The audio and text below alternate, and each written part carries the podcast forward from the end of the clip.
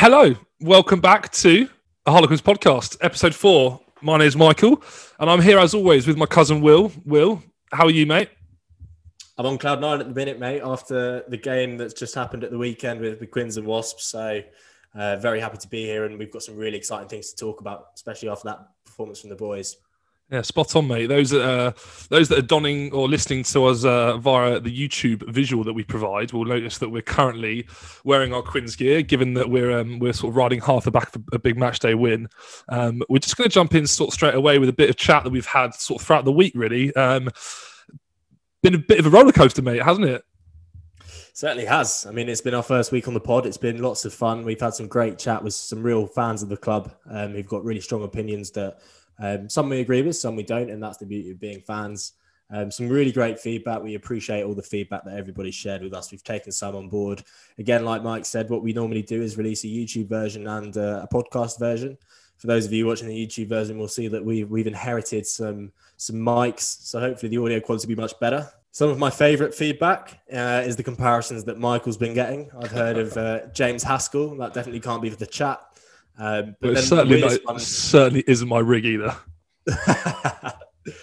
and then the weirdest one he had is uh, George Ezra. I think that must be the deep voice. It definitely can't be the singing voice. But uh, well, uh, it's not the first time it's happened. It certainly isn't my singing.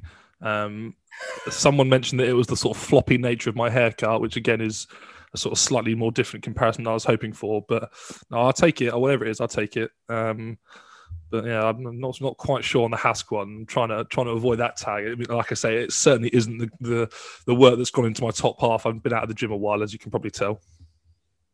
I won't make a comment on that. uh, but we've had a lot of fun on the socials as well. We've been engaging with all of you guys and, and getting involved with the conversations. There's some, some really interesting chats going on from different parts of the club, as well as uh, just focusing on the men's team. Um, we've had some interesting follows as well. We've had a, a huge high profile follow that we're, we're stoked about, aren't we, Mike? Yeah, big time. Um, and obviously, sort of leads us into our, our next topic. We've had some um, pretty cool followers, like like you say, mate. We've had some some real sort of cool interactions over the last week, ten days, whatever whatever it's been. But a big one today in the morning of his uh, his his son starting on the wing against Wasps was was Louis's dad Michael followed us on uh, on Twitter this morning, and it clearly inspired a bit of um, bit of magic in him after after a big performance against Wasps. So we touch on the game. Sort of what what were your general thoughts what, after a, after a win? Yeah, I just hope he didn't see me pick my best fifteen, uh, excluding him last week on the on the last episode that we did. I know you're a big fan of Louis Lynagh and obviously had him straight in your fifteen, and I've got a bit of egg on my face now. So Nathan Earle, next time you get a game, you need to bail me out a little bit. Um, I felt um, I felt a little bit bad for you at the time because I was I was rooting for Louis, and I know we went through our team, and I I, I didn't mind the selection of El, not at all, but I was I was I was pretty hot on picking picking young, young Louis, and he's certainly uh he certainly repaid my faith. I mean, he was close to man of the match. If he'd have picked that that second interception around under the sticks, I think it'd have been tough to not choose him for man of the match. But no, he was um, he was class in the day. Yeah, that's definitely a point I'm keen to make as well. His reading of the game was exceptional, wasn't it? I think you made a good point on WhatsApp whilst we were watching. Is he's got his old man's head on his shoulders, but obviously got the the youth and energy of a, a modern day rugby player in his legs. So uh, no, really good to watch him and watch him thrive as well. A couple of other. I'm just going to sort of read my notes now on uh, on who I'm picking as you know big standout performers. I thought Will Evans is just getting better and better and better. He's so good over the ball and his work rate in defence is, is, is you know superb for a guy who's not one of the biggest sort of biggest biggest forwards in the squad. And I'm trying to I'm trying to think of us as well. Even though he wasn't, he's not one of the most electric players we've got. But Aaron Aaron Morris there, I thought was unbelievable. You know, in the wake of signing a new deal, he was brilliant under the high ball. Defensively, he was brilliant. And although we, you know, been a couple of rumours about him potentially on his way out of the club, I thought Scott Baldwin's day as well was was real quality. I think a couple of little dodgy moments at the line out where he's sort of passing it not strictly straight, but that little tap up up his foot to obviously give the ball in um, for for Louis's first sort of you know big break in the first half was, was a really nice touch. Yeah, yeah, I'll echo those. I was speaking to my flatmate who was watching it with. He used to play for Bedford, and he was there when Aaron Morris was there. Um, and he was saying how he's just a, a, really top bloke as well, and you can you can see that in what he was saying after re-signing for the club this week. Um, the words he had to share about the club and his experience there were, were fantastic, actually, when you think about all the culture accusations being made at the minute. So that was good to see. Um, I've got some notes as well. And actually, when the players first ran out onto the pitch, and I'll correct myself on purpose there, they sort of ambled out onto the pitch. Mm. I uh, I was pretty nervous. I I thought the body language was pretty horrendous. They didn't look like they were going to have any intensity at all. Um, but then we started playing the Quins way. Um, first phase ball, fling it out wide, get that break on the on the winger. Uh, it was electric. It was awesome. Um, quick tap penalties from DC again, which we haven't seen for a long time. That's that's what made me fall in love with Quins, particularly in that title winning season in 2012. It was all about the energy that he brought to the game. I won't lie, actually, that first penalty we had, I think it was after a couple of minutes and DC's got his hands on the ball. And immediately, I said, "I said take three immediately." Hundred percent. And he went, and I was like, I went, I was watching it at my housemate. I went, I went, oh, we're off. And yeah, I mean, it probably just shows the intent that they were trying to play with off the off the back of a pretty tough week. And I know this is another topic, and it's it's a guy that we're relentlessly, relentlessly sort of praising and blowing smoke up. But Marcus Smith is again just the quality of the of the man. I mean, today actually reminded me a little bit. I remember when I went to watch the Sarries game at the end of last season, and, and the Vunipola was at um, ten. Another, you know, young English English fly half in in Jacob Umaga and and different gear. Marcus Smith, absolutely different, totally gear. different gear, completely totally different. different yeah, I thought Marcus was outstanding. He's got a wise head on young shoulders. Um, but I think that's partially down to, to Danny as well. I think those two controlled the game in tandem. And Danny really allowed Marcus to get front foot ball and, and play the way he wants to play. Um, I thought he was awesome today, Danny. He, he really helped Marcus do his thing. Um, what I really enjoyed about Marcus's performance is his ripping of the ball in contact. It reminded mm. me of mm. Farrell when he plays for England, but they often sent a few big boys down his channel, and we'd have one of our big boys in there from the pack come and come and take him low. And Marcus's job seemed to be to go for the ball and see if he could get a strip, and he got. It's not often. It's not often I've seen him shirk a tackle Marcus as a as a ten. I don't often see him, you know, missing missing tackles or or shying away from contact. It's certainly something that he's he's pretty good at for for not the biggest sort of physical frame, like like you say, the likes of Farrell, who's a big sort of physical ten. He's certainly not in that bracket, but I don't see him missing tackles very often. No, and you must wonder what they did in training this week. But there was quite a few players that sort of went for that strip, and you think about the value of a turnover from a jackal over the ball. You Will Evans, classic example. But actually, there was a few turnovers uh, in the game which were from stripping it in the contact on a, a, double hit. And it's such a crucial part of the game. It gets us that counter attacking ball. When we, particularly with the squad we have and the way we play, when you strip a ball and they're the opposition defense just isn't set up. That's when they're at their most vulnerable, and that's when we're at our strongest. So it's interesting to see that we try to do more of that. I think the key thing to do here is remain calm. And if we'd got pumped in this game, we would have said, "Oh well, it is the first game of Billy Millard's um, interim role. Um, take it with a pinch of salt. So equally, having just put a pump in on Moss, we need to put ourselves back in line and say, all right, take it with a pinch of salt. I think the thing that impressed me most today was the attitude. Um, the intensity was there in attack and in defense. More importantly, we turned defense into attack on numerous occasions. Um, I actually was quite impressed with Billy's timing of his substitutions as well. Mm. I think it was the 68th minute, just after the, the bonus point score, where he brought Kerrod, Young, and Landajo on. I think they're three very sort of established Premiership players, some with international experience. Um, to come on in, a, what was a really fast game must have been really fatiguing for players. So I think he picked his timing perfectly yeah, the, for um, those three. The pace of the game was evident, wasn't it? I mean, I know that Austin Healey said it on commentary, but it certainly certainly paid paid dividends. I mean, getting guys off the bench at, at really crucial times, I thought was was definitely definitely important because we were it was it was it was intense out there. It was it was it was hard. It was fast, and you know, it's tough to play that for eighty minutes. So you know, for, for sure, I quite like Landajo, Landajo, Landajo, however you pronounce it. When uh, when he came on, I thought he just he was a bit bit quicker than he usually is. He played with a bit more pace, but he he controls the game nicely when he comes on. His kicking game's not bad as well. But no, I enjoyed it, mate. It was good. I think uh, that's probably probably where we'll leave the wrap up of the game for now because I think we could rattle on about what a great performance it was. I mean, putting 40 points and a bonus point up on up against a team that are one spot above us in the league is, is massive in the context of our season, especially off the back of a pretty tough week.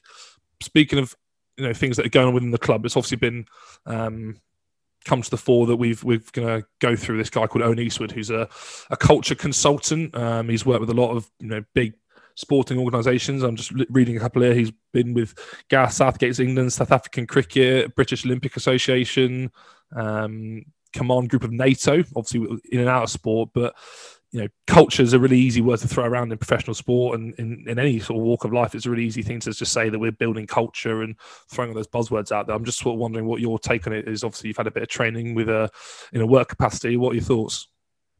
Yeah, this is something I'm really excited to talk about actually because I think I've taken quite a lot away from it, um, both professionally but mainly personally. Um, this is some this is some training that was rolled out um, for the company that I work for, and I've taken quite a lot of it on board. Um, and I'll, I'll, try and share some bits with you in a in consumable way now. Um, I imagine it's it's what Owen Eastwood is going to try and do with the club over the next few weeks or months or however long he's going to be with us. Um, I think just one last point on that Wasps game, and I guess it's loosely connected to culture, is the attitude that we showed and, and the resilience and the fact that we kicked for the corner when the clock was red and went and got that yeah, penalty yeah. try. Well, that was outstanding. But um, it would have been easy just to knock the ball out and take the win, but going for the going for the you know another try towards the end that was quite quite important, I think. Absolutely, yeah, and a, a good good amount of camaraderie as well. So, so I've just taken part in CCI training with work, um, which is uh, an acronym for creating a culture of inclusion. Um, it touches on diversity, inclusion, um, lots of different modules such as microaggressions and unconscious bias, all things that play a role in creating that culture. And these are things that I imagine Owen Eastwood's going to be going into the club and, and sort of reviewing and studying, uh, and then looking to correct or educate where relevant. Because I think that's the important part about culture. It's it's always education. Uh, nobody's perfect. Everyone's got different backgrounds and different educations, and I think what he's going to try and do is is try and uh, make people more understanding of each other and create an environment of trust. Yeah. So some of the things I took from that, um, diversity is is the quality of different cultures. So that can be from race to gender to sexuality to age to social class, etc. There's so many different things that uh, create diversity. Inclusion is sort of accepting people of different diversities into your environment. Um, it's all about equality. It's not just giving people a seat at the table, but letting them feel comfortable being their authentic selves and feeling empowered to share their voice of opinion. I think that's an important part. I think you read things at the club where there's there's the hierarchy, and actually diversity and inclusion doesn't have to be about uh, ethnicity or sexuality or um, your, your gender. It can actually just be your experience and your age. You think about the young players at the club. Do they get as much of a voice as they perhaps deserve? Everyone deserves an equal voice. So I think that's an interesting point you obviously mentioned Owen Eastwood and his, his outstanding CV. It'd, it'd, be really interesting to see how he applies that to a modern day environment in a in a rugby club, particularly in a pandemic where there's other challenges which he probably hasn't come across before uh, and other considerations to make. But on this culture point, there are a few modules that stuck out to me uh, in particular. The first one was unconscious bias. Um, everybody has unconscious bias because everybody has a conscience. So um, there's one quote I want to share with you that stuck with me. It's you're not responsible for your first thought, but you are responsible for your first action. So everybody's got unconscious bias. You will automatically have an opinion, not an opinion, but a first thought about a person before actually meeting them. That's fine. You're not necessarily responsible for that, but how you act upon that, you are responsible for. So that's that's a good good quote that I took away from it. Another module that stuck out to me was microaggressions. Um, and this is something that people listening will, will realize with colleagues they have at work, with their family, friendship groups. Uh, it exists everywhere, but microaggressions are actions such as words, body language, attitudes, uh, which are indirect expressions of either racism, sexism, ageism, ableism in some cases, etc. The list goes on. So it doesn't have to be related to, to demographic criteria either. It could be somebody's having family issues, and because of that, you you assume they're not as mentally tuned in as another player could be. Um, or it could be as simple as they have a different football team to you, they support a different football team, and for that reason, you, you value their opinion less. Um, so there are loads of different microaggressions that, that need to be considered. Um, it happens in every single team. It will happen in every single workplace as well. Um, and I've actually got uh, another example here from Matthew Syed. So if, if, you don't know Matthew Syed, he, he was an English table tennis player professionally. He's now an author, really, really smart guy, speaks incredibly well. Um, and he had a little anecdote or an example of, of what makes a successful team uh, where there's cognitive diversity. So you've got two rooms, both rooms have 10 people in there. The first room has a monoculture. So you've got people in the same age bracket, the same gender, they're from the same geographical area, same ethnicity, same sexuality. The second room is more diverse. You've got a variety of ages, a variety of genders, variety of geographical backgrounds, a variety of ethnicities, and a variety of sexualities, etc. It's it's diverse. What room do you think will create the best results? I'm not sure if I would know the right answer, but I'd imagine. Yeah, it's I, a rhetorical I, question. I'd, yeah, I'd imagine you know the, the the room with more to offer rather than that monoculture hundred percent. It's it's simple when you think about it that way. The the diverse room because you're going to come up with ten different ideas. That monoculture room is going to come up with one idea because everybody's had the same experience. That diverse room with ten different experiences in it is going to come up with ten different ideas. I know which room I'd rather work in, um, particularly when you're at a club like Quins and you just can't have enough ideas in terms of how to play the game um, and play exciting rugby. So, yeah, it'll be fascinating to see what Owen Eastwood comes in and does with the club. Um, I expect there'll be quite a bit of change because I think this training has really helped our development at, at my workplace. Um, and I think it's something that should be rolled out everywhere. Um, and it'd be interesting to see what, what comes off the back of it with the club. I think it's huge. I mean, I'm sort of I was thinking about this sort of buzzword. I think is is a quite a good way to describe it of culture and and you know creating a culture, especially within a, within a sports club. And um, so I was uh, 18, 19, I was living in Australia playing hockey, and uh, I was living in Melbourne, and I got introduced to Aussie rules, and I became a fan of the Richmond Tigers, and it reminded me a little bit of the crossroads that Quins are at, sort of currently. Um, big sort of city club, very close to the home of you know sport in a in a sort of stadium sense, being next to the MCG and being next to Twickenham. Um, huge fan base, hugely loyal fan base, very diverse fan base. Um, and sort of at the, at the, point of where the club was at, they'd been poor for a number of years, having probably underachieved, which I think is what you know Quins are at now. And there was a point where they finished outside the sort of top half of the table, which for a club like Richmond size at the time was you know a pretty poor effort. And uh, they had an independent club review, much like is what's going to happen with with Owen Eastwood coming in and the sort of general work that he's going to be doing.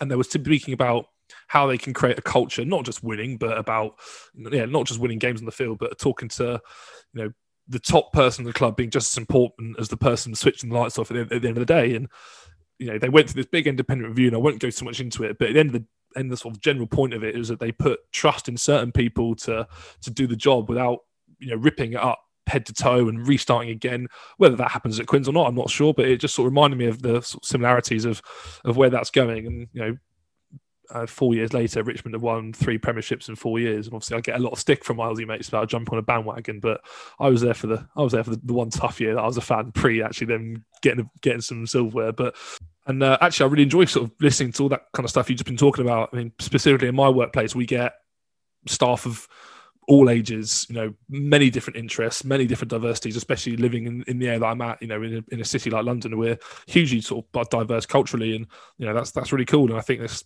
incredibly important, not just in today's, you know, culture and civilization, but um, in a sporting sense as well. I think that's, that's a really cool thing to touch on. Yeah, 100%. And I think um, what's exciting about our club is obviously the, the future of it now. And, um, we talk about cultures and and has it actually changed since we won the Premiership in 2012, um, which I think is a question mark. And if it hasn't changed in that amount of time, then obviously there will be an issue because so much in the world does change. Um, I think uh, I'm not qualified to talk on it, but I think what I would do is almost have a changing of the guard. I think now is the time to to put our faith in our younger players and make them the future of the club and the spine. It, I, in the same way that we had Ugo and, and Nick Evans and, and Danny and Joe and Robbo and Brownie as our spine of our team for all those years, I think now it's time to shift that on and have Marcus and March and, and, and Dombrandt and Murley, um, etc. Louis Lynagh on the wing now. It's like now is the time for that changing of the guard. We've got our new spine, and with that will come a new culture. And I think it's time that we we we accept that and and embrace it. Um, and actually, there, I've seen some really great videos actually of, of, rugby clubs and other sports celebrating after wins, and you don't really see this so much of that from Quins. You think about the FA Cups and the upsets, and you see players singing Adele in the changing room afterwards. And if you're watching the YouTube version, I'm going to put a, a screenshot of the Brumbies in the changing room after a game where they uh, they went viral for their Justin Bieber take of Eenie Meenie. Um, which I absolutely loved. I thought it was awesome. So you don't see too much of that from our club, and I wonder if that's about to change. I do like Adele as well. I know that Joe Marler does a good Adele. I won't give you my impression now, but um, yeah, George Ezra is slight, probably slightly closer than Adele. Um, no, I, and I think that's a really good point. You know, ten years ago, probably we did find that crop of Brown, Monye, Care, Marler, Robshaw. You know, without putting them up on a on a shelf just for now, but you know they can be hugely valuable to the likes of Marcus and Joe Marchant, Dombrandt, those sort of players. That's that's the future of our club moving forward, isn't it? And I think you're I think you're right. You know, whether it's a top to toe reshuffle or just putting a bit more trust in those guys to be the be the next sort of three or four years the cornerstone of of, of what we're about as a side. So That's going to be you know really interesting to see what happens in the next sort of few few weeks, I suppose. Totally, yeah, and I think you've got you've got to understand as a player that your role changes throughout the years of your career. Um, and their role for me has changed now. That it's almost about a nurturing role. There's still there's still a job to do, and they're, they're very good at it. Um, but it's now about bringing through the next generation. So, um, but on that topic of sort of being nostalgic and looking back at our previous spine and changing the guard, I've actually got a question for you. Two, it's twofold. Question one: If you could go back and rewatch any Quins game live without knowing the result and be at the ground as if it's happening for the first time at the age you're at now, what game would you choose and why? Holy hell. um, it's a tough. It's probably really easy to say the final in 2012. That's probably quite an easy one to sort of go straight to. I'm going to try and think slightly further afield than that. Um, again, probably a really easy one to say. Stad at home, drop goal Nev. That's another really easy one. I think the next one for me that springs to mind slightly a further field 2011 Toulouse European big Cup. Big away day, yeah. Like we spoke about this in sort of episode one, and I've not done a real big, big away day at the club yet. If I could go and you know spend a spend a weekend in the south of France watching us beat Toulouse in in the European Cup, I think that'd uh, that that'd top the tree for me. I think that'd be pretty cool. So I'll uh, I'll flip that on its head. Obviously, I'm the one that does more of the away days, and you do the home games. My my answer is actually a home game. So I was at the the Premiership final in 2012. Um, obviously, the question was at the age you're at now. I'm sure I'd consume a lot lot more beer at this age. It'd be a lot more fun, but um, I wouldn't choose that one. Uh, the one I would choose would be uh, the Nick Evans drop goal against Stad at home. I, that just gives me sort of 03 energy just imagine being in that stand behind the post as it comes sailing through. You erupt and sort of rise to your feet. Yeah, that's that's the one I'd choose. And then the uh, the second question, which is linked, is any sport. Same question, but for any sport. If you could watch any sports game from history live Ooh. at the ground at the age you're at now, what game would you choose? Wow.